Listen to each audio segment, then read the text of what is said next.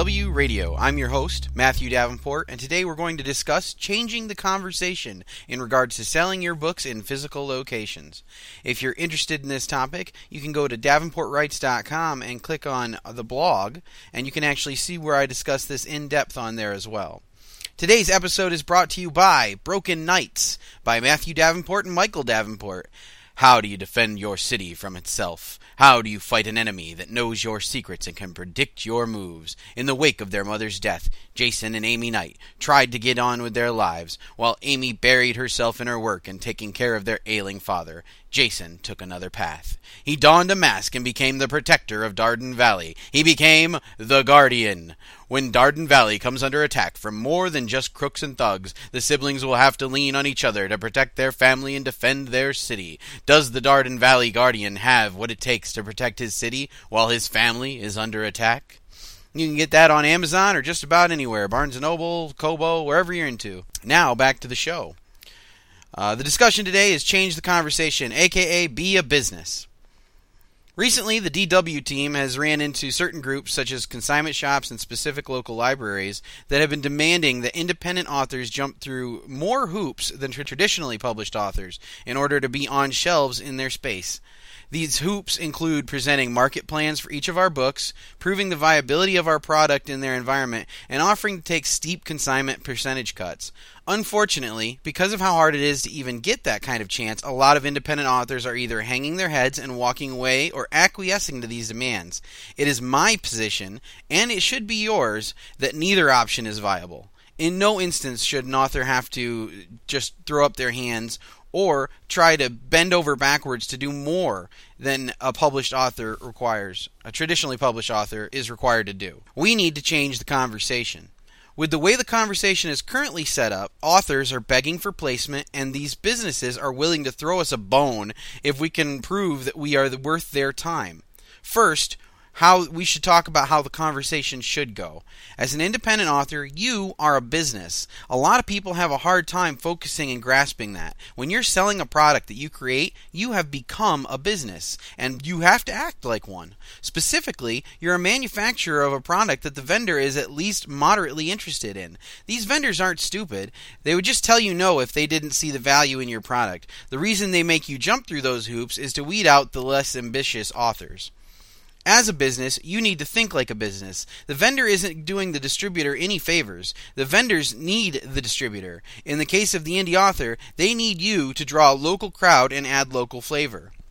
So, how do you change the conversation? Well, one example is this. While I understand your interest in the quality of my product, which you could easily see if you visited Amazon.com, you can leave that part out.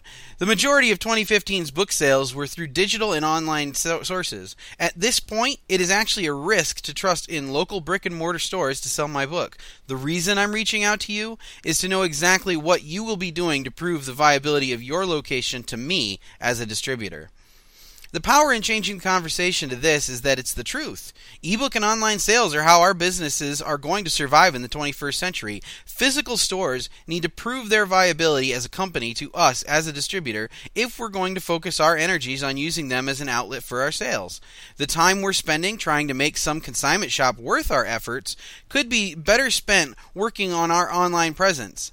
That line was really important, so I'm going to repeat it with, with boldness in my voice just so you get it good in your head. The time we're spending trying to make some consignment shop worth our efforts could be better spent working on our online presence. A lot of this is a confidence thing. As authors, we don't feel that we're worth making demands. We're not sure that our product is a good product to begin with, and we forget to take into account the number of our hours, tears, and dollars that we've spent perfecting the product and our craft. The other half of this is understanding that the limited amount of exposure we're going to get through consignment and libraries isn't worth taking away from time that we could be better building our tribe, perfecting our online presence, and working on the next book. Another aspect of this is that stores and libraries have a legitimate concern. Some indie authors regularly put out stuff that isn't the best quality. They don't use editors, cover artists, or a lot of their work is just for capitalizing on a trend. It spoils it for the rest of us. And and that right there is also a key thing to take in. It it if they're looking for professionalism if they're looking if a consignment shop or a vendor is looking for professionalism in you and your product, then asking them to prove their viability more than exceeds that need. In in proving the viability through market re, market plans or or sales numbers, you're giving them all your cards. But in the end, if you step forward and you say, "I actually need you to prove your viability to me as a distributor, as a vendor for my product," then you're asking them, you're showing them that you're professional, and you're asking them, now the ball's in your court, show me how professional you can be as well. This all brings me to my next part. How do we rise above the the uh, uh, the indie authors out there that don't use cover artists, editors, or don't put out a quality product? They just mass distribute without actually going back and evaluating their work before they do. I'd like to clarify that I'm not arguing against being a viable business. I'm actually arguing for it. What I'm stating, just to clarify, is that we need to know our roles in the global market. You've designed your product. Now you have to do what businesses do build a business plan, analyze the market, set quotas, forecast sales, and run promotions to make up for lags in sales. Acting like a business instead of acting like a loose fire hose is how we're going to lift ourselves above those who have spoiled the market. Don't be an author, be a brand. I can hear some of you now. I'm not a business person. I don't even know the first place to start, eh? I threw that I made that Canadian. I don't know why. My answer to that is simple. Email me. I'm not kidding. Matt at davenportwrites.com. Also, check out Author Level Up with Michael La Ronn at authorlevelup.com. These are two resources just off the bat that'll help you to build any sort of marketing or business strategy plan for your author business. The biggest thing about being a business is understanding where you make money and where you don't. If you have your books in a consignment shop or other physical location that is being difficult, or know someone else who does, ask them to take their best month in physical sales at those locations and compare it to online physical and ebook sales for the same month. Barring special circumstances such as signings at those locations, almost every author you speak to is going to say that the online presence was better, by far. So, as a business, what should I do? I certainly shouldn't be spending my time looking for more consignment shops. Sure, I'll leave some of my extra books at those places. They aren't doing anything for me sitting on a, in a box at my house, but that's the extent of my efforts. Instead, I could be spending my time getting audiobooks produced through acx.com or running special promotions, book signings, getting reviews, and working on marketing plans for my books. Whether you like the way it sounds or not, if you are trying to sell your books, then you are a business. You need to act like it and monitor your sales and profits in their different outlets. Then, you need to weed out the avenues that bleed revenue instead of building it. Start thinking like a business, and you'll start seeing yours succeed. Anyway, that's my entire piece on uh, changing the conversation. When when a conversation isn't working, we need to change it. And if getting into consignment shops is getting harder and harder for us, or into libraries, or into anything that demands that we show them that we are a brand, we can prove our viability by simply changing the conversation and saying to them, "I'm a professional business. I need to know your viability as a store. As a store, what are you going to do to promote my local flavor?" How are you going to bring audiences in to buy my book?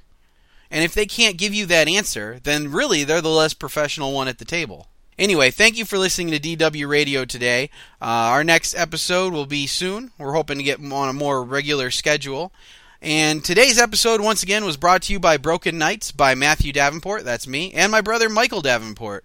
How do you defend your city from itself? How do you fight an enemy that knows your secrets and can predict your moves? In the wake of their mother's death, Jason and Amy Knight tried to get on with their lives, while Amy buried herself in her work, and taking care of their, their ailing father, Jason took another path. He donned a mask and became the protector of Darden Valley. He became the Guardian. When Darden Valley comes under attack from more than just crooks and thugs, these siblings will have to lean on each other to protect their family and defend their city. Does the Darden Valley Guardian have what it takes to protect his city while his family is under attack? Pick it up at Amazon or wherever you buy your books. Please pick it up.